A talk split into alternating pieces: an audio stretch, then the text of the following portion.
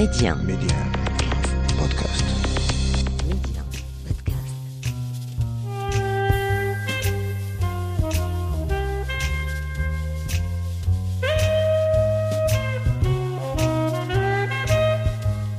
À travers une série d'interviews exclusives, Rencontre avec est un carrefour de dialogue avec des faiseurs, des personnes uniquement habitées par des valeurs comme le savoir-faire, le savoir-être ou encore le mieux vivre ensemble.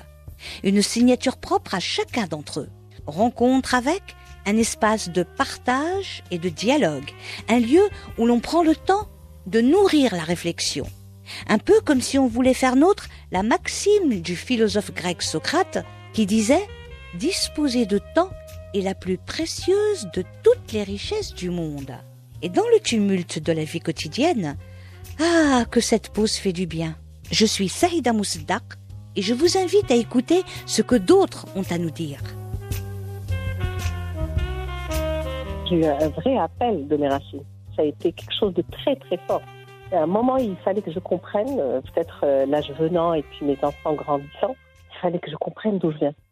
C'est fondamental et aujourd'hui, moi, ce qui me passionne et ce qui me fait concilier les deux et me plier en 10 000, c'est au-delà de man give back ou de revenir vers les gens, parce que ça, c'est ce qu'on voit de l'extérieur. Mais au fait, de l'intérieur, ce qui me fait bouger, c'est que moi, je me suis connectée et j'ai envie que les gens se reconnectent parce qu'on vient d'un pays avec une histoire dingue et nos ancêtres, les gens, les autres qu'on a, ont fait un travail formidable. Et c'est dommage que la plupart, même moi, il n'y a pas si longtemps, et la plupart des gens autour de moi sont complètement déconnectés de ces aïeux qui nous ont précédés, qui étaient des femmes et des hommes incroyables, vraiment incroyables.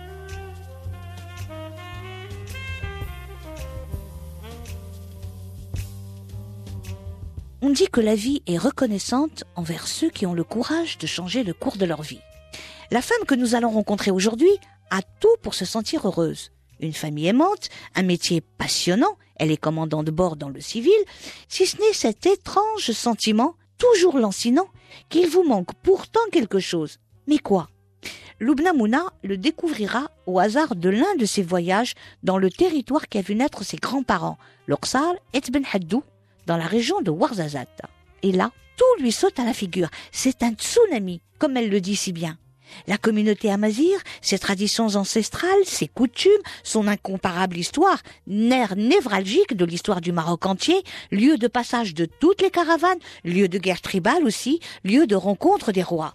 Le Ksar Aït Ben Haddou, inscrit au patrimoine mondial de l'humanité dès 1987 et dont le papa de Loubna fait partie de ceux qui ont rendu cela possible. Le Ksar Aït Ben Haddou, ce paysage devenu le symbole de l'architecture pré-saharienne en terre et en briques crues du sud marocain. C'était sa terre, ce sont ses racines, voilà ce qui manquait véritablement à sa vie, un ancrage territorial. Voilà d'où je viens, voilà qui je suis, maintenant je me sens complète. La communauté l'accueille comme une de ses filles, et Loubna comprend très vite que si les siens ne s'adaptent pas au train du XXIe siècle, ils ne survivront pas. Alors, elle crée avec son mari le collectif We Speak Citizen, une ONG de près de 70 individus, de toute nationalité, bourrés tous de compétences les plus variées, œuvrant bénévolement et chargés de la mise en place de projets qui soient en lien avec le territoire, mais qui permettent aux ruraux de générer des revenus qui les fassent vivre dignement, sur place, dans leur village. Un juste retour des choses, en somme. On vient tous de quelque part. Et ainsi, le fameux Tiwizi, l'entraide séculaire des Amazighs, pourrait s'appliquer aussi dans l'autre sens, de l'urbain vers le monde rural. Bonjour Loubna. Bonjour Saïda.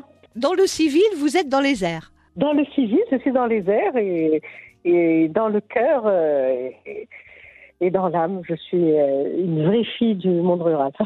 C'est peu commun que des gens arrivent à, à se reconnecter à leur ruralité. C'est des termes un petit peu sociologiques, mais il y a peu de gens qui arrivent à faire leur vie tranquillement et plutôt bien, et se souviennent qu'ils ont des racines.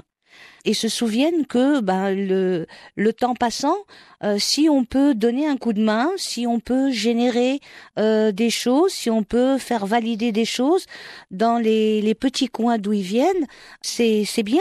En fait, c'est encore plus puissant que ça. C'est-à-dire que j'étais pas du tout connectée jusqu'il n'y a pas longtemps. Et moi, j'ai eu un vrai appel de mes racines. Ça a été quelque chose de très, très fort. À un moment, il fallait que je comprenne, peut-être l'âge venant et puis mes enfants grandissant, il fallait que je comprenne d'où je viens. C'est fondamental. Et aujourd'hui, moi, ce qui me passionne et ce qui me fait concilier les deux et me plier en 10 000, c'est au-delà d'un give back ou de revenir vers les gens, parce que ça, c'est ce qu'on voit de l'extérieur. Mais au fait, de l'intérieur, ce qui me fait bouger, c'est que moi, je me suis connectée. Et j'ai envie que les gens se reconnectent parce qu'on vient d'un pays avec une histoire dingue et nos ancêtres, les ancêtres qu'on a, ont fait un travail formidable. Et c'est dommage que la plupart, même moi, il n'y a pas si longtemps, et la plupart des gens autour de moi sont complètement déconnectés de ces aïeux qui nous ont précédés, qui étaient des femmes et des hommes incroyables. Vraiment incroyable. Et qu'il y avait une façon de vivre ancrée dans les terroirs, mais qui était très moderne.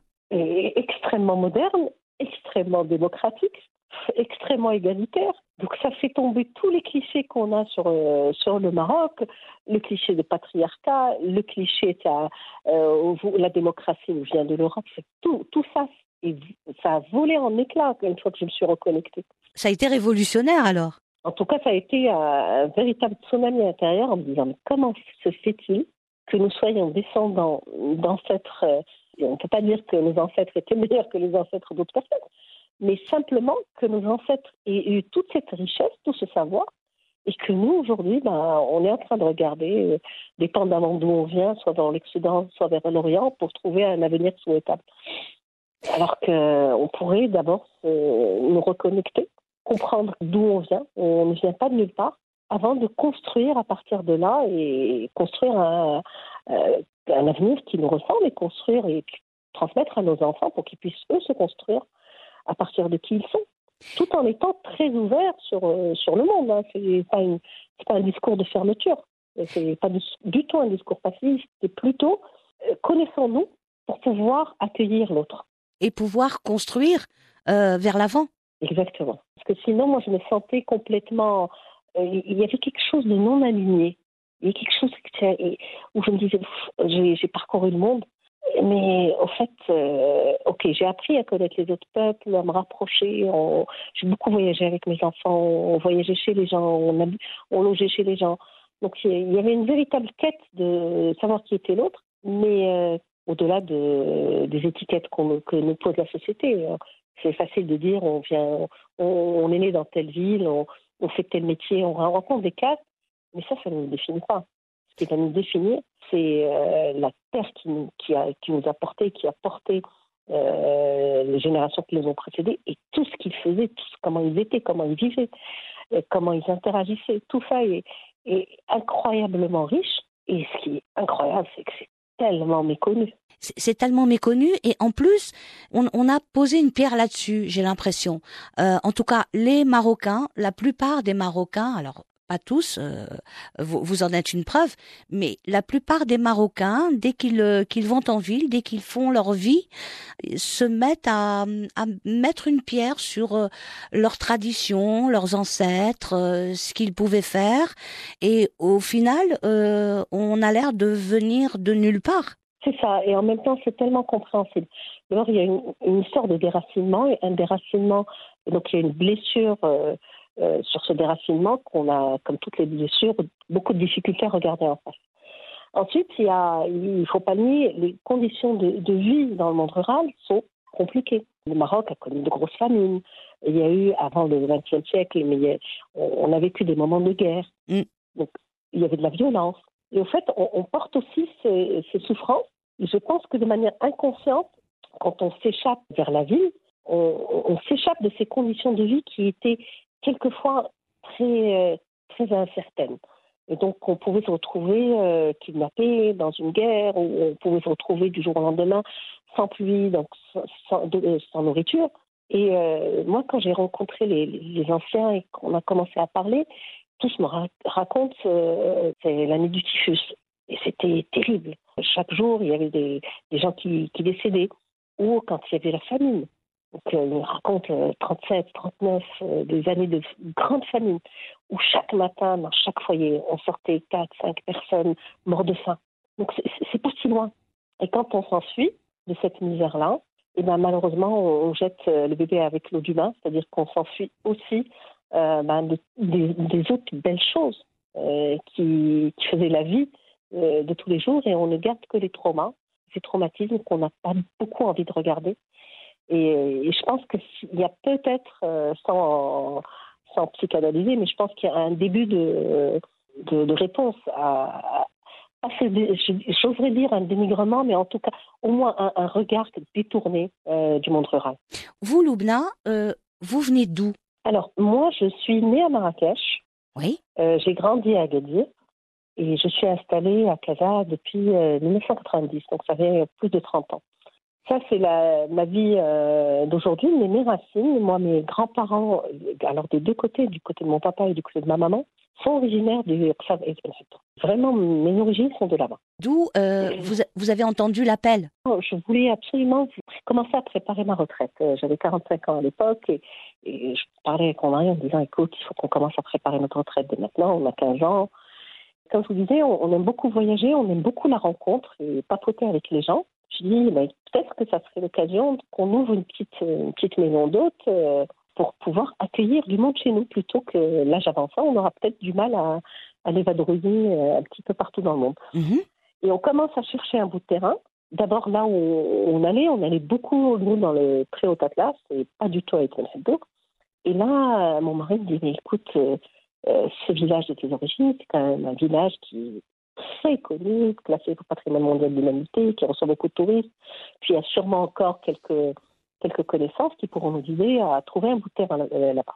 Et je trouve que c'est une bonne idée, sauf que ça ne se fait pas. Ça ne se fait pas du tout, on n'arrive pas du tout à trouver un terrain. Et le jour où je décide, je dis écoute, c'est pas grave, on fera notre projet ailleurs. Et je tombe gravement malade. Je tombe méchamment malade pendant 6 mois, je suis habitée. Et je subis plusieurs opérations alors que je suis d'une consistance plutôt solide. Ça m'était jamais arrivé. Et quand on est malade comme ça, à un moment, je commence à me poser la question, mais pourquoi je tombe malade là ? Qu'est-ce qui se passe ? Et de manière intuitive, il y a quelque chose qui me dit, c'est peut-être en lien avec tes racines, c'est peut-être en lien avec ton village. Je pars voir mes parents, je pars voir maman, papa, en leur disant, écoutez, je pense qu'il y a quelque chose au niveau de notre village, et racontez-moi ce village. Et là, ils me regardent avec des yeux tout ronds en me disant, écoute, le village, nous, on ne le connaît pas. C'est tes grands-parents qui le connaissaient. Ils sont décédés. Et malheureusement, on n'a rien à raconter. Et je décide de faire un voyage initiatique à la rencontre de ce village. Et je le fais en 2 temps parce que comme je suis originaire de Branche, donc je commence avec maman. Et on part en tête-à-tête chez les villageois. Et là, on demande à connaître l'histoire. Et on nous oriente vers la doyenne du village. Et cette dame, quand elle m'accueille avec un vers de poésie, donc ce qu'on appelle comme dame. Elle déclame un poème de bienvenue où elle me dit, en grosso modo, ça fait longtemps que je t'attends, que mon salut attend le tien. Bienvenue chez toi, bienvenue sur la terre de tes ancêtres. Et là, elle me raconte une histoire mais qui remonte l'époque des Romains. On remonte loin, loin, loin dans le temps. Et en me racontant un village, en fait, elle me raconte toute l'histoire du Maroc. Parce qu'on a les Romains, on a des traces des Portugais, on a bien entendu, on est sur des routes caravanières. Donc, l'histoire des esclaves, l'histoire des rois qui sont montés du Sahara pour construire Marrakech. Donc, chez cette vieille dame, il y a toute l'histoire, jusqu'à l'histoire quasi contemporaine, du protectorat français, on n'est pas loin du chef du Pacha Glaoui, donc l'histoire de Glaoui. Et je suis bouleversée par tout ce que me raconte cette dame. Parce que sur un petit caillou, il y a l'histoire du Maroc. Et je pars avec ça en me disant, mais comment se fait-il que mes parents, dont les parents sont nés sur cette terre, ne connaissent pas cette histoire ? Et je reviens un mois plus tard, et on est en 2015, et il venait d'y avoir de grosses pluies torrentielles au Maroc en 2014. Et le Ksar Aït Ben Haddou était détruit à 70%. Donc du coup, je viens avec papa, avec mon père, hors de question qu'on loge au village, on loge à Ouarzazate. Il me dit, de toute manière, il n'y a pas grand-chose à te montrer, je vais te montrer le Ksar. Mon père avait participé au classement du Ksar au patrimoine mondial de l'humanité. Oui. Donc on va voir le Ksar, voilà. Et donc je vais avec mon père, le Ksar est bâti sur une petite colline, et là je regarde ce Ksar complètement à terre, c'est des murs de terre, et donc quand il pleut, ça redescend par terre. Et j'imagine, vous voyez, j'ai en tête tout le récit de cette dame, et j'ai en tête toutes les générations qui sont passées par là. Et je suis attirée comme pas possible vers le haut, donc je grimpe dans les ruines du Ksar, et je rentre dans une ruine, et là je suis prise par une très forte émotion, et je pleure toutes les larmes de mon corps, et je dis, non, ah, écoute papa, je ne sais pas comment ces murs vont revivre, mais papa, ces murs vont revivre. Et ces mots-là, cet instant-là, et je vous dis, là, c'est des ruines. Aujourd'hui, c'est l'actuelle maison de l'oralité qu'on a inaugurée il y a quelques jours. Voilà, donc ces murs, effectivement, ça a été c'est pour ça que je parle d'un appel des racines. Ça a été le début d'une aventure très personnelle. Donc, on était moi, mon mari, mon frère. On avait pris un coach professionnel pour nous accompagner à travailler avec la communauté du village d'Aït Wawzguit. C'est devenu ensuite une ONG. Aujourd'hui, on est 70 personnes qui mettons nos compétences, notre cœur, notre âme au service des ruraux. Et ça fait une aventure qui est juste incroyable.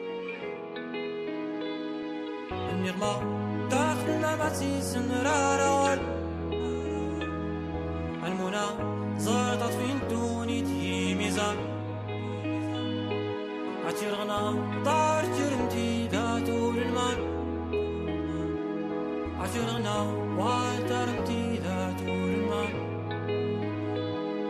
يا رب يكسى صيد يكسى زلزال يا رب يخلق يدي فلا زوال يا رب يكسى صيد يكسى زلزال يا رب يخلق يدي فلا زوال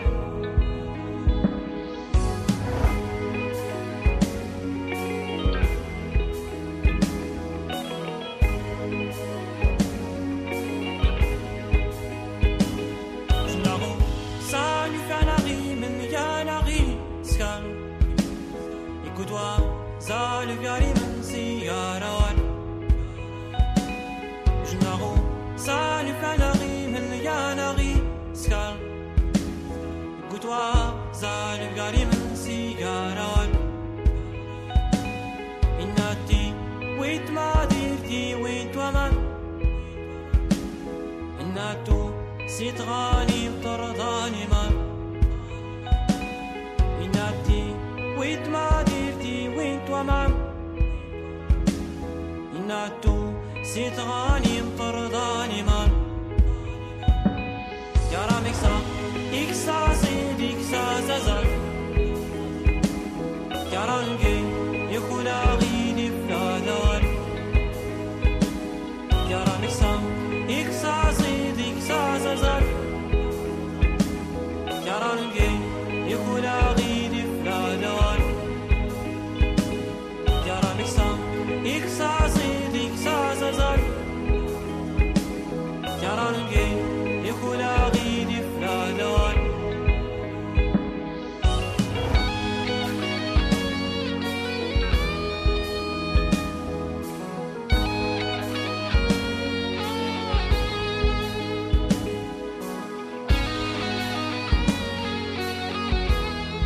Loubna, est-ce que là, vous vous êtes sentie faisant partie intégrante de ce lieu ? Ça a dépassé ça, parce que je ne me suis pas sentie faisant partie intégrante d'un lieu. J'ai senti qu'il y avait un lien incroyable qui nous unissait tous et qu'il fallait, pour que je touche ce lien, que je me reconnecte à un lieu de départ. Aujourd'hui, ce qui est incroyable dans notre ONG, c'est qu'on est de toute nationalité. Et ce lien qui nous unit, c'est juste un lien qui, moi je l'appelle le lien de lumière, parce qu'on se met de manière extrêmement authentique, extrêmement vraie, pas en soutien, mais on se tend la main et on accompagne des endroits à se révéler et à montrer leur beauté. Et voilà, donc c'est pas, je ne fais pas partie de ce lieu, je fais partie d'un tout. Mes pieds sont ancrés dans ce lieu-là. Ça dépasse vraiment l'idée qu'on peut se faire d'être ancré quelque part. C'est-à-dire que c'est bien au-dessus de ça. Oui, c'est clair. C'est clair. Et puis nous, la dynamique, aujourd'hui, je suis très heureuse parce qu'on a commencé à Ait Ben Haddou. Aujourd'hui, on a étendu notre démarche sur toute la province de Ouarzazate. On est sur les Ait Bougnes, on va sur Souira. Donc en fait, c'est une démarche qui est vertueuse. C'est juste une démarche. Initialement, on a appelé ça une démarche citoyenne, mais c'est même pas une démarche citoyenne, c'est une démarche d'humain qui cherche du sens. Pourquoi on est là? D'où on vient? Où on va? Qu'est-ce qu'on laisse à nos gamins? C'est les seules questions qu'il y a à se poser dans le monde. C'est ça. Voilà. C'est vraiment ça. Et là, on a inauguré la maison d'oralité. On était une centaine de personnes et on se regardait tous. C'était très fort quand on s'autorise à montrer notre humanité dans tout ce qu'elle a de fragile, dans tout ce qu'elle a d'humain, dans tout ce qu'elle a de... Voilà, un petit peu de bisounours. Quand on s'autorise à le faire, eh ben, il y a quelque chose de magique et on se rend compte qu'on est tous pareils. C'est les mêmes choses qui nous font vibrer, c'est les mêmes choses qui nous font avancer. On porte en nous, c'est pour ça que je dis, le lien, il est bien, bien, bien au-delà d'un lieu. On se rend compte qu'on a tous les mêmes fragilités et les mêmes forces. Exactement. Le collectif dont vous êtes la directrice exécutive, le collectif We Speak Citizen, quelle était sa mission au départ et quelle est sa mission maintenant? Alors, au départ, quand on a commencé à travailler avec la communauté de Ait Ben Haddou, en fait, on s'est rendu compte que les gens savaient très bien diagnostiquer quels étaient leurs besoins, quelles étaient leurs problématiques. Ils avaient une intuition très forte de quelles étaient les solutions à déployer. Mais en fait, il leur manquait une brique essentielle, c'était une brique de compétences et de savoir-faire. Et que ces briques-là de compétences, que ce soit pour monter un projet ou pour aller chercher des financements ou pour... monter un collectif autour d'un projet économique, une coopérative. En fait, des choses qui sont très simples, hein, mais dont ils n'ont pas les clés. Eh ben, ces clés se trouvent dans le monde urbain. Donc, on s'est dit, OK, on va juste mettre nos compétences, le collectif réunit des gens de différents milieux, au service des projets que portent les gens dans le monde rural. Quels sont, Loubna, s'il vous plaît, quelles sont les compétences dont ils avaient besoin? La première, vu qu'on était Ait Ben Haddou, la première des choses, c'était des compétences en architecture de terre, en architecture bioclimatique pour pouvoir construire. Aujourd'hui, le Ksar Aït Ben Haddou est un Ksar qui est protégé parce qu'il est construit en terre, mais les savoir-faire, et notamment pour pouvoir construire un village à côté, pour agrandir ce village, non pas en béton, mais pouvoir construire en terre quelque chose de beau, quelque chose de moderne, quelque chose qui s'inscrit vraiment dans aujourd'hui, il fallait des compétences qu'ils n'avaient pas. Et donc du coup, là, on a fait appel, notre secrétaire général est ingénieur et architecte spécialisé en bâtiment bioclimatique et dans le bâtiment de terre. Donc ça a été une des premières choses. Ensuite, il a fallu travailler sur des compétences de montage de projets. Donc là, on a travaillé, alors on a nos membres permanent de l'ONG, mais on a fait appel énormément à des étudiants de grandes écoles de commerce et de grandes écoles d'ingénieurs. Donc ce sont des gens qui ont mis, soit dans le cadre d'un PFE, soit dans le cadre d'un stage, du temps à disposition pour accompagner les gens à monter les projets économiques. Donc là, quand on a eu un collectif de femmes qui ont voulu monter leur restaurant, il fallait aussi des compétences en termes de gérer un restaurant, comment on crée une cuisine, comment on monte une brigade en cuisine. Donc là, c'est un chef qui est venu, on a eu la chance d'avoir un chef étoilé qui a voulu accompagner ce projet, donc qui les a accompagnés à monter un vrai projet qui tienne la route, avec des normes professionnelles. Donc, dépendamment des projets qui émergeaient, on cherchait les compétences qu'il fallait pour monter ces projets. Le but étant d'aider les gens à construire des projets qui soient en lien avec leur territoire, mais qui leur permettent de vivre dignement et d'avoir un vrai revenu économique décent au sein même de leur village, sans avoir à bouger, sans avoir à immigrer. Et donc ça, on ramenait comme ça des compétences. Donc voilà, il y a eu ce genre de compétences-là. Alors, on a des coachs, on a plein de coachs avec nous. On a même, je me souviens avec beaucoup d'émotion, quand j'ai demandé à une dame qui est aujourd'hui un pilier de notre ONG, qui, prof de yoga, de venir intervenir avec nous. On me disait, ah, mais qu'est-ce que je vais faire, moi, prof de yoga, dans le village, quoi. Et l'halluciné, je lui dis, mais non, une des choses qui manque, on est dans des communautés où les individualités sont niées. L'individu n'existe que par la valeur qu'il apporte à sa communauté. Mm. Et donc, du coup, ils n'ont pas du tout de capacité à se reconnecter à leurs besoins, à qui ils sont. Et ça n'existe pas. Ça, ce n'est pas quelque chose qui leur a été donné par le collectif. Et ils en ont besoin aujourd'hui, parce qu'aujourd'hui, on les accompagne à monter des projets individuels. Il faut qu'ils se mettent en contact avec leurs aspirations, avec ce qu'ils ont vraiment envie de faire. Et le yoga est un outil, la méditation est un outil qu'on utilise pour ça. Je ne vois pas pourquoi ça serait utile en ville et ça ne serait pas dans le monde rural. Et quand elle est partie, je lui ai dit, écoute, viens, on va tester. On a pris un groupe test. Elle était bouleversée des retours. Et les gens étaient bouleversés. Donc voilà, dépendamment des besoins qu'on détecte, on cherche les bonnes volontés. Alhamdoulilah, tout le monde est partant. Moi, j'ai rarement eu des gens qui me disaient « Non, on ne veut pas mettre du temps à disposition du monde rural ». Et ces compétences-là de votre collectif, elles travaillent bénévolement ? Oui, tout le monde est bénévole. C'est important de le dire et de le redire. Tout le monde est bénévole. Alors, plus que bénévole, tout le monde est bénévole et plein de gens sont mécènes. Tout est dit. Votre collectif s'appuie, on prend le cas de la communauté de Ait Ben Haddou, sur 3 coopératives. Les 3 coopératives, ce sont des outputs de notre action. Quand on a commencé à travailler, on a travaillé avec une association locale. Donc, c'est l'association qu'avait fondée mon papa en 1989. Mmh. Et donc, c'était le seul organe qui était vraiment présent, comme pratiquement dans chaque village au Maroc, il y a une association de développement du village. Rapidement, on a eu des résistances qui se sont mises en place. Quand on fait bouger les lignes de manière aussi importante, les gens prennent peur. Oui. Et donc, du coup, on n'a pas pu continuer à travailler, mais on avait des individus autour de nous qui disaient « Mais nous, on a envie de travailler, nous, c'est important pour nous ». Donc, on a accompagné la création de 3 coopératives. En premier lieu, aujourd'hui, il y a 6 coopératives. Il n'y a pas que les 3 coopératives qu'on a accompagnées finalement. Et on a des associations, notamment l'association des femmes, listées de manière informelle. Les gens ont le sens du collectif et donc quand il y a une fête, quand il y a quelque chose, il y a la vaisselle qui est mise en commun, il y a du mobilier qui est mis en commun pour les fêtes.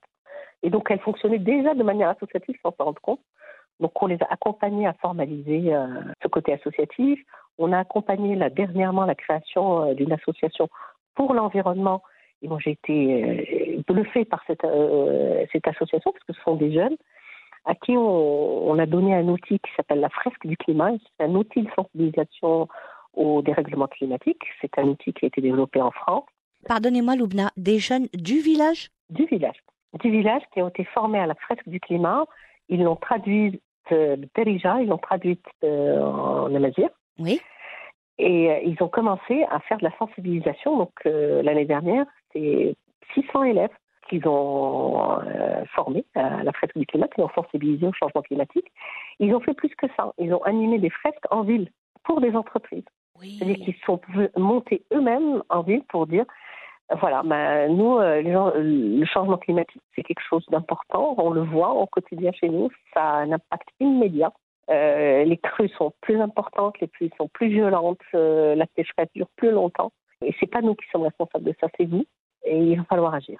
Donc, ce discours est beaucoup plus percutant venant de gens qui n'ont quasiment pas été à l'école. Oui, parce que c'est des discours de proximité.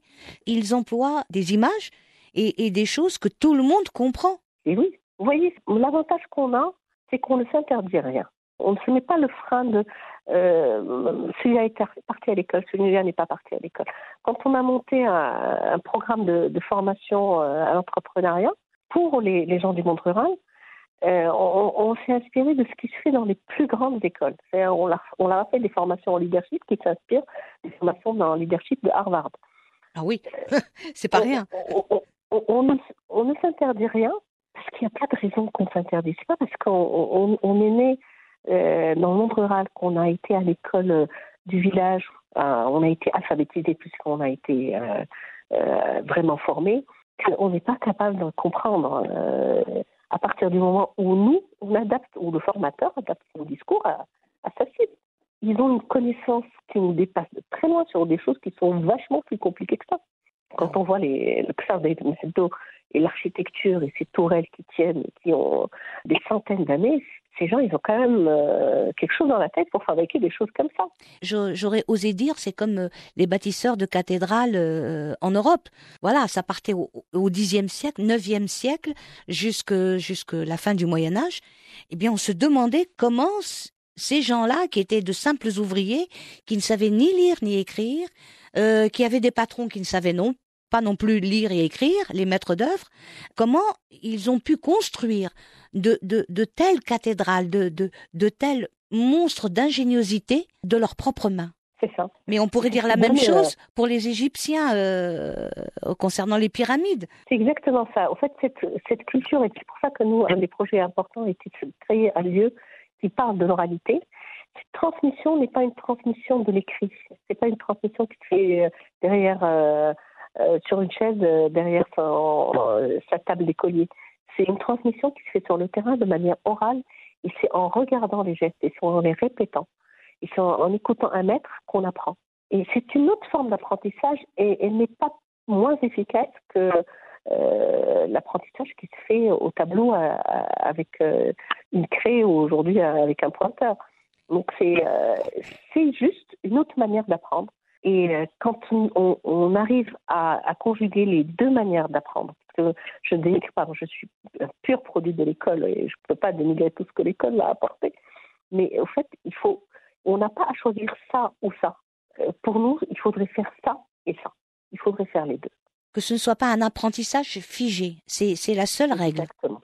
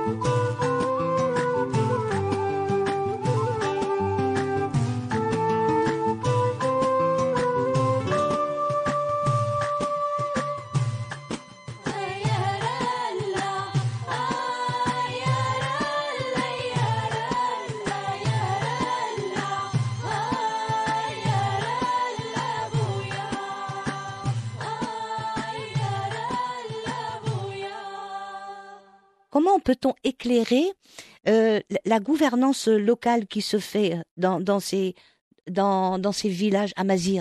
Alors cette gouvernance locale, le jour où je l'ai compris, ça m'a bouleversée, parce que c'est une gouvernance qui alors quand on nous raconte que la démocratie est uniquement athénienne, donc... je ris aussi. Alors, je ris et en même temps j'ai envie de pleurer parce que c'est tellement méconnu. Alors, cette gouvernance qu'on appelle amazigh est une gouvernance en fait marocaine. Elle n'est pas amazigh. On continue à la pratiquer aujourd'hui dans les villages parce que qui sont restés amazighophones, parce qu'ils sont loin de tout et donc ils ont gardé leur mode de fonctionnement ancestral. Mais on va la retrouver dans les villes, les corps des métiers. Et que la gouvernance qui régnait dans différents corps de métier, que ce soit dans les villes de Fès ou de Marrakech, c'est exactement la même gouvernance. Donc c'est quelque chose de marocain et d'ancestral, et au-delà de est-ce qu'on est sur de la gouvernance rurale ou urbaine. Alors, pour revenir à Ait Ben Haddou, donc il y a des principes fondateurs. Alors, le premier principe, c'est quelque chose de fondamental, l'eau nous est donnée par Dieu. Ça nous vient du divin, et l'eau est considérée comme étant un bien commun. Donc ça, c'est le premier bien commun. Le deuxième bien commun, c'est la terre. Donc la terre appartient à la communauté, elle n'appartient pas aux individus, de manière globale. Hein. Mm. Donc ça, c'est deux principes qui sont importants. Le troisième principe, c'est la force des individus, la force du bras. La force du bras ne t'appartient pas en tant qu'individu, ne t'appartient pas à toi tout seul. Elle appartient au collectif. Donc ça fait un petit peu les trois fondements de ce qui est resté au niveau de la culture amazigh. C'est Akal, Aman, Awal. Donc c'est vraiment les trois mots qui vont porter ces principes démocratiques de gestion de la chose courante. Et comment ça va se concrétiser? Donc chaque année, et jusqu'au jour d'aujourd'hui, à Ait Ben Haddou, les gens vont se réunir, et alors tous les hommes du village, tous les hommes qui ont atteint l'âge de la maturité, qu'ils appellent Hadssan, donc les hommes qui sont pubères, mm-hmm. vont se réunir tous pour élire un conseil de village. Alors le village est constitué de 5 familles principales, mais 5 familles fondatrices. Ces 5 familles fondatrices vont représenter, quand on s'installe dans le village, forcément on se met sous la protection d'une famille. C'est-à-dire, on devient ce qu'on appelle frida. Donc il y a l'adam, et puis le frida. Et on va devenir sous la protection d'une des 5 familles. Et donc chaque famille va présenter 2 personnes qui vont siéger au niveau du conseil du village et qui vont constituer ce qu'on appelle l'Ayan. Et ils ont un mandat d'1 an. Et pendant 1 an, ils sont en charge d'appliquer l'araf, l'orf qui est un certain nombre de lois. Ce sont c'est le droit coutumier qui est reconnu par le droit marocain. Et c'est un ensemble de lois et de châtiments aussi. C'est-à-dire qu'il y a la loi, il y a qu'est-ce qu'on risque si on contrevient à la loi. Et ça, c'est réadapté chaque année en fonction de l'année. Est-ce que c'est une année de disette? Est-ce que c'est une année où il n'y a bien plus? Est-ce qu'il y a des tensions? Est-ce qu'il y a des guerres? Donc chaque année, ces lois sont réévaluées et on se remet d'accord collectivement sur l'offre de l'année. Ce sont donc des règles de vie de la communauté. Qui vont tout régir, qui vont régir vraiment tous les détails de la vie. Selon les préceptes de la philosophie amazigh. En fait, c'est des choses très simples. Par exemple, les récoltes, si toi tu récoltes en premier, et tu n'as pas le droit, par exemple, de sortir ta récolte le soc. Tu n'as pas le droit de la commercialiser avant que le dernier habitant ait produit sa récolte. Parce qu'il n'y a pas de raison. Donc on se serre les coudes. Et quelquefois, il y a des villages qui sont alliés. Donc en général, ça va régir la vie agricole et ça va régir aussi la vie sociale. Par exemple, là, la monogamie est de rigueur. Mm. Il y a pas de polygamie. C'est pas une loi, mais divine. Chez eux, on se marie avec une femme. Par contre, l'adultère, c'est un des plus grands crimes qu'on puisse commettre. C'est un péché absolu. c'est un péché absolu. Le mensonge est un péché absolu. Et qu'est-ce qu'on fait dans ces cas-là? Qu'est-ce que la communauté fait dans ce cas-là? Quand on a menti, quand on s'est écarté du droit chemin selon les préceptes de leur philosophie? C'est des châtiments qui vont selon la gravité de l'acte. Mm-hmm. Ce qu'il faut savoir, c'est qu'on ne note pas la vie. La vie est considérée comme étant un don de Dieu, et donc il n'y a pas de... Si quelqu'un a commis un meurtre, on ne lui ôte pas la vie. On fait le châtiment ultime, c'est on le bannit. Il est banni de la communauté. Il est banni de la communauté. Le bannissement est quelque chose qui était très courant dans le Maroc avant, et c'est ce qui a fait tous les troubadours qui ont fait Jamal Fna, et qui ont animé toutes les places des villages au Maroc. Les gens qui ne respectaient pas la chose la plus importante, qui était la parole donnée. Donc, quand on dit quelque chose, je n'engage pas ma personne. J'engage mon honneur et l'honneur de ma communauté. Oui.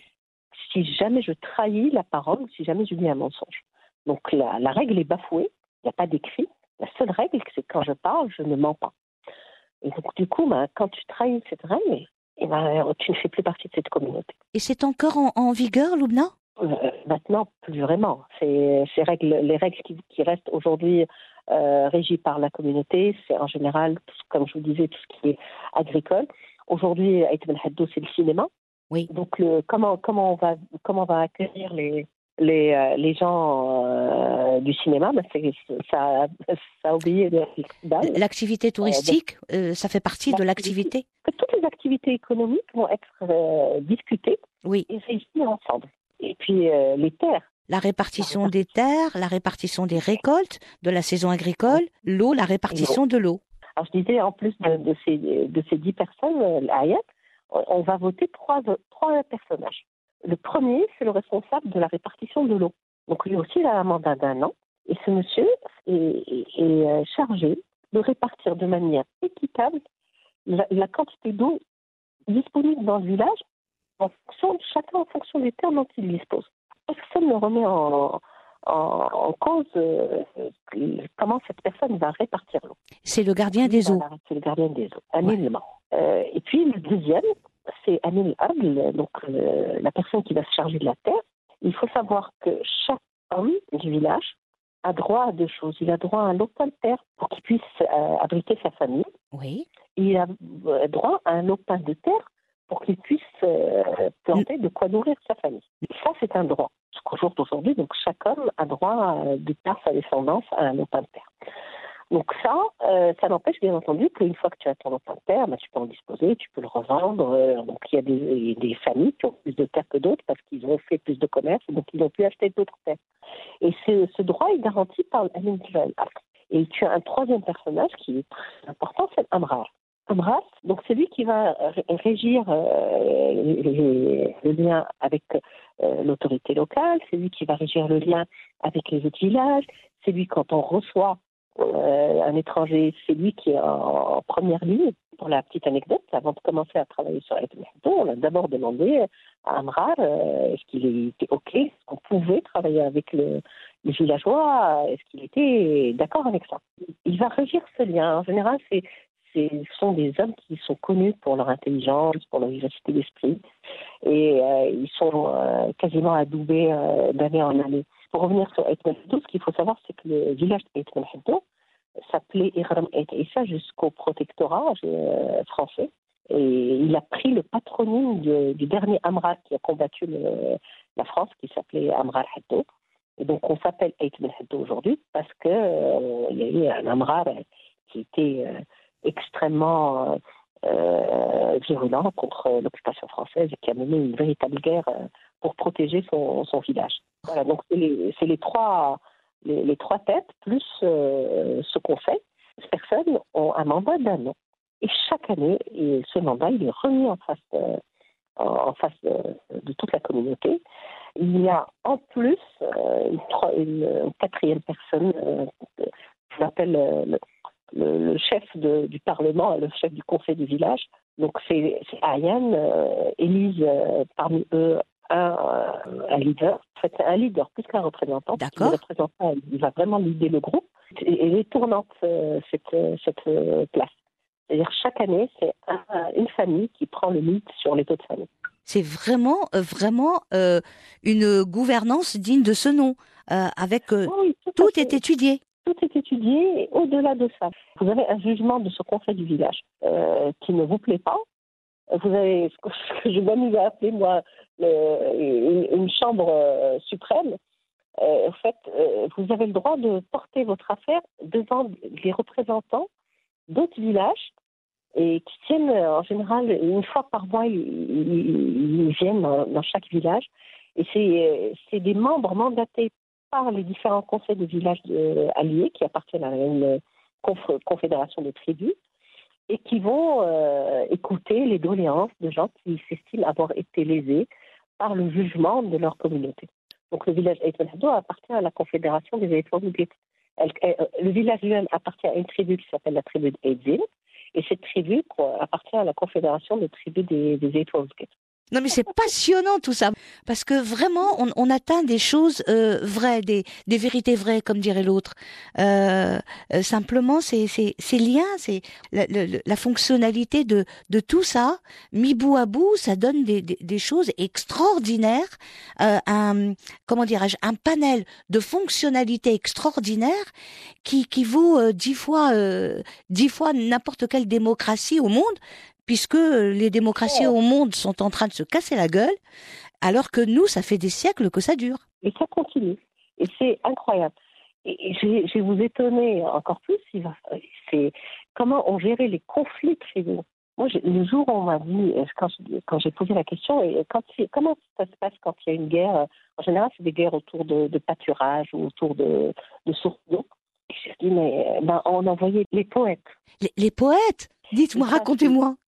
Quand Ahwach, une de ses fonctionnalités, c'est ce qu'on appelle Abara, c'est on va envoyer les poètes. Et les poètes sont des personnes très importantes dans les communautés rurales, extrêmement importantes. Ils ont cette facilité à jouer avec le mot et ils vont aller faire des joutes verbales. Et si jamais le poète de ma tribu, par son argumentaire, a réussi à faire taire le poète de la tribu ennemie, la tribu a gagné. Et on ne se fait pas la guerre. Voilà. C'est uniquement quand on n'arrive pas à déterminer qui a raison de qui a tort, c'est-à-dire qu'il y a un ex-aequo entre les deux poètes, que là on va sortir les sabres et on va se faire la guerre. Vous savez, c'est bien ça qui représente le continent africain. Dans le continent africain, je vous apprendrai rien, et il y a ce qu'on appelle des griots. Exact. Voilà, qui ont une force, qui sont respectés, hautement respectés par non seulement toute la communauté, mais par tout le pays national. Et puis, ils détiennent un pouvoir de mots, de jouer avec les mots. Les griots sont les poètes de tel village ou de telle communauté. Et quand il y a un problème qui se présente, on leur demande d'essayer de défaire ou d'essayer de communiquer autrement pour éviter qu'un problème ait véritablement lieu. C'est exactement ça. Donc au Maroc, c'est les Ndam, Ndam. Nous, on connaît beaucoup plus le Rawaïs, mais les Ndam ont un rôle. Alors, il faut savoir que ce n'est pas un rôle uniquement masculin, hein. Ça peut être un rôle totalement pris par des femmes. C'est incroyable. Vous connaissez un petit peu la tribu des Ait Essa? Je pars du principe que je ne connais rien, Loubna. Alors, la tribu des Ait Essa, c'est la dernière tribu à avoir cédé à l'occupation française, qui était extrêmement virulente. C'est des nomades. Mm-hmm. C'est vraiment une tribu de nomades. Et leur connaissance du terrain, le fait qu'ils bougeaient, qu'ils n'avaient pas de point fixe, a rendu la tâche de l'armée française assez compliquée pour les mater. Il a fallu, d'ailleurs, pour la petite anecdote, c'est la construction de l'aéroport d'Ouarzazate, et donc d'avoir une piste pas très loin pour que les avions de chasse puissent les mitrailler du ciel, qui a permis de les mater. Et eux ont pensé que c'était Dieu qui leur demandait de se plier, parce qu'ils avaient des balles qui leur tombaient du ciel. Et c'était une femme poétesse qui les chauffait pour aller combattre. Et avec son verbe, les remettait au combat. Et sa poésie se répétait chez les gens. Donc les Ndam ont un pouvoir incroyable, un rôle incroyable à jouer dans la société. Alors, évidemment, ils vont travailler, vont avoir un rôle pour la guerre, mais ils vont avoir aussi beaucoup de rôles, les mariages. On vient de sortir un livre sur les chants d'amour chez les Amazighs, et ils vont chanter l'amour, ils vont chanter le beau, ils vont chanter le divin, ils vont chanter l'amitié. Donc, ils vont mettre en mots tout ce qui fait société.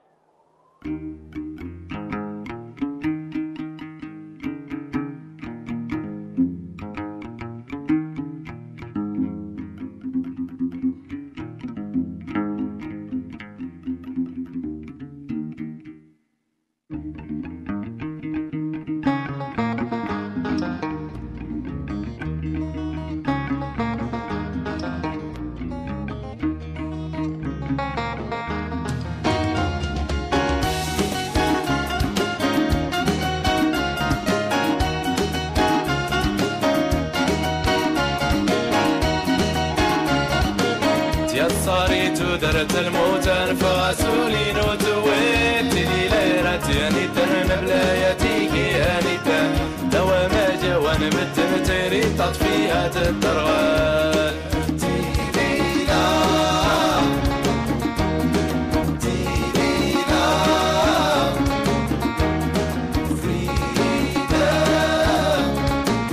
راتي ليلة تنغانا غياب ونساو السلامة موتني مزيانا حنا انا وانتيني يا حبينا موت بيرفنا ونبينا تيني لا تدور حنا تيليلا تيليلا فريدا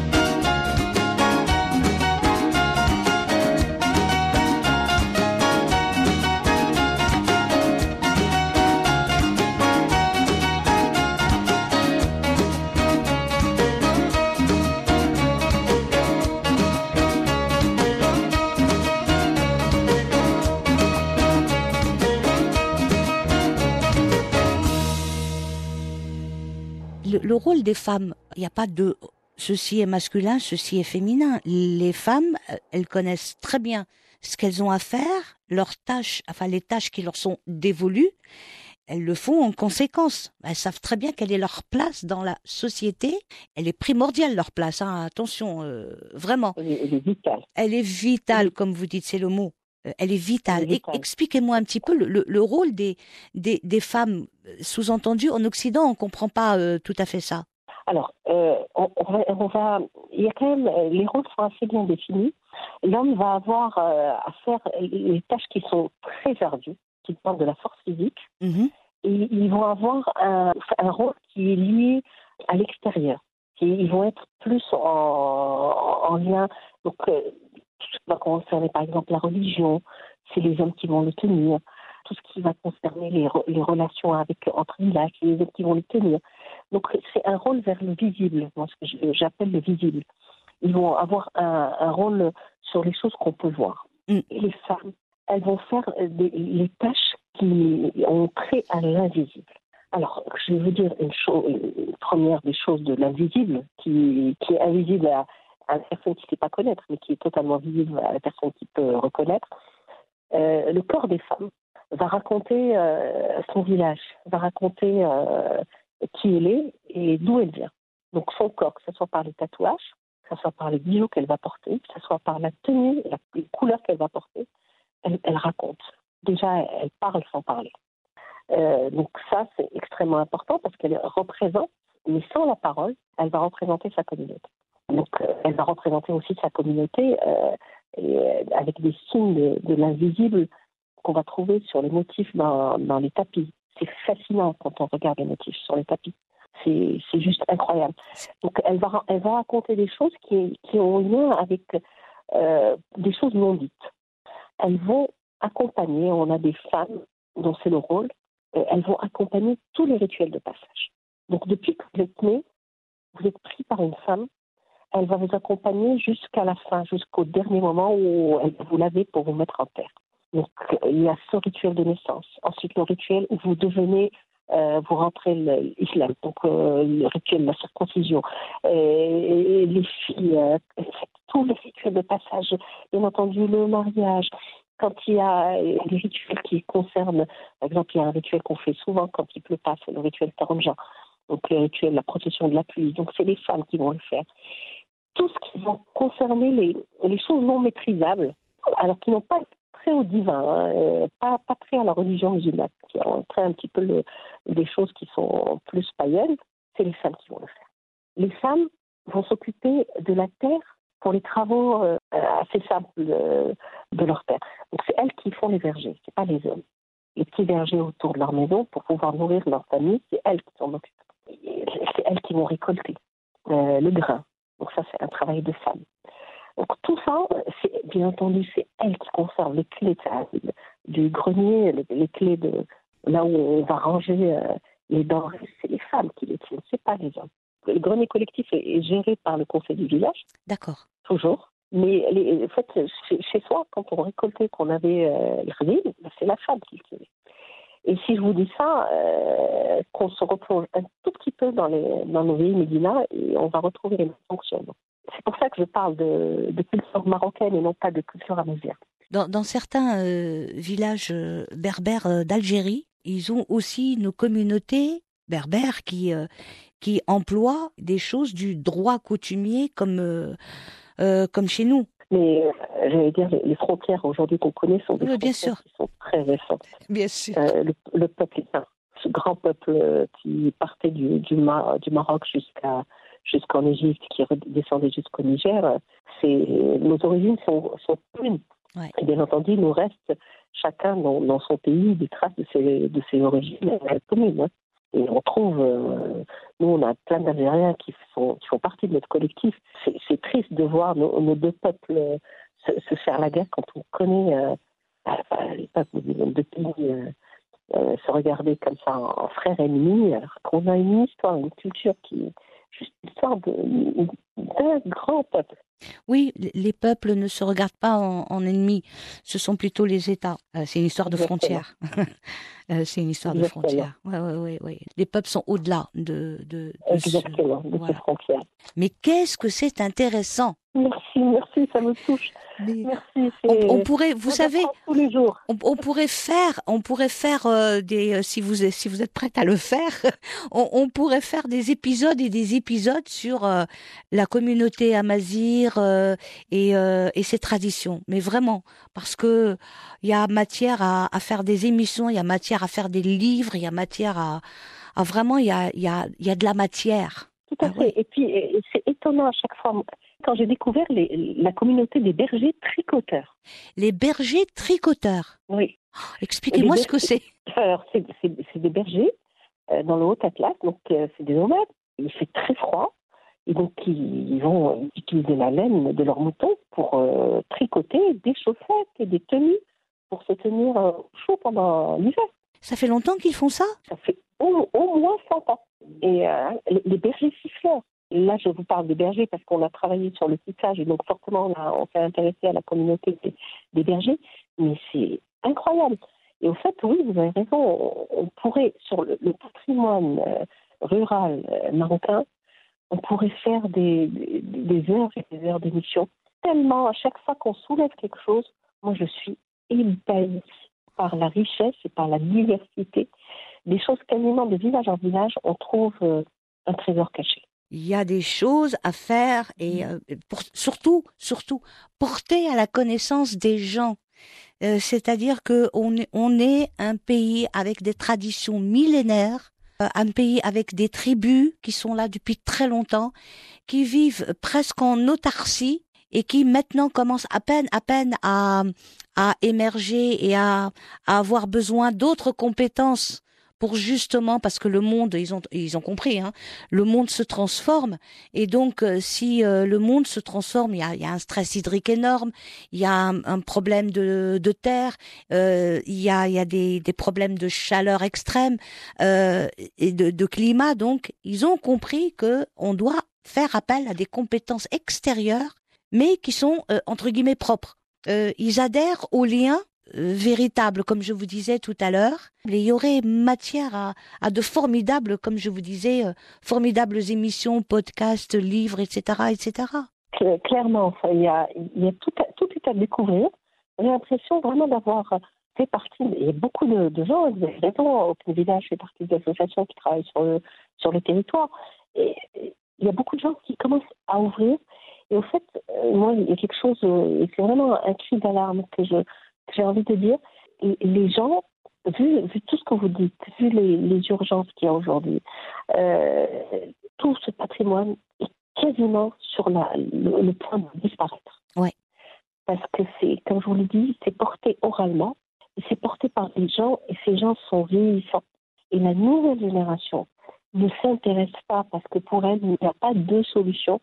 Donc ils sont tous en train de dire « ça, mais on n'en a pas besoin ». Et nous, c'est pour ça qu'on fait travailler avec les jeunes qui disent on n'en a pas besoin, mais on travaille plutôt sur le côté artistique. Vous ne pouvez pas construire, vous ne pouvez pas vivre comme ça, mais est-ce que vous ne pouvez pas utiliser sur le plan artistique? Est-ce que vous ne pouvez pas transformer pour en faire un produit artistique qui, lui, s'intègre totalement dans la vie d'aujourd'hui? Et là, ça les intéresse. Mais il y a une urgence à aller d'abord... connecter chez les anciens et ensuite mettre et intéresser les jeunes. Et c'est une réalité. Les jeunes se détournent pour pouvoir aller chercher une vie plus douce. Et malheureusement, les réseaux sociaux sont une vraie part parce qu'ils donnent une image complètement erronée d'une douceur de vivre en ville. Complètement faussée même. Oui. Ils sont tous derrière à suivre les influenceurs et à regarder une manière de vivre unique qui n'existe que dans les écrans et à se détourner totalement de comment vivaient leurs grands-parents et regarder ça comme quelque chose de désuet. Vous savez, Loubna, il y a encore une dizaine d'années, des collectifs comme le vôtre, des communautés de gens qui sont philosophes français, qui sont philosophes connus, hein, qui sont économistes, qui sont architectes, qui sont ceci, qui sont cela, qui sont pas seulement marocains et qui reviennent et mettent en lumière tout ce patrimoine en disant aux jeunes, attention, si vous ne vous en occupez pas, tout cela va disparaître. On vous donne les moyens de pouvoir apprendre et transmettre à votre tour. Oui, mais là, vous faites penser à Salima Nagy. Avec Salima, c'est un immense travail sur la préservation des greniers collectifs. Oui. Et ça, c'est important. Mais je pense que chacun de nous, chaque personne, peut se donner le droit de dire « Ok, ce patrimoine, c'est aussi le mien. Et j'ai envie de le connaître et je vais à sa rencontre. » Moi, j'ai pas de compétences à proprement dit à mettre à disposition du monde rural. Je pilote des avions. Quelles compétences je vais leur mettre à disposition? A priori, rien. A priori, rien du tout. Donc, je me suis donné l'autorisation parce que, comme je vous ai dit, c'est une histoire personnelle, mais parce que c'est mon histoire, c'est mon patrimoine. Et c'est notre patrimoine à chacun de nous. Ouais. Et nous donner, avoir cette responsabilité, se sentir responsable de notre histoire, de notre patrimoine, à titre individuel, et se donner le droit d'aller ouvrir les pans de l'histoire. Il n'y a pas de légitimité à aller chercher soit j'ai telle compétence incroyable ou je suis reconnue. Non, je suis juste moi, et en tant que moi, en tant qu'avec mon identité, là, j'ai envie d'aller à la rencontre et de participer à la préservation pour qu'on puisse transmettre. Mes enfants aujourd'hui sont grands, et je ne savais pas toute la fierté que je ressens. Mon petit dernier veut devenir anthropologue, tellement ça le fascine. Il dit, maman, j'ai envie d'être anthropologue, j'ai envie de comprendre. Mon autre fils s'intéresse énormément aux peuples autochtones de par le monde.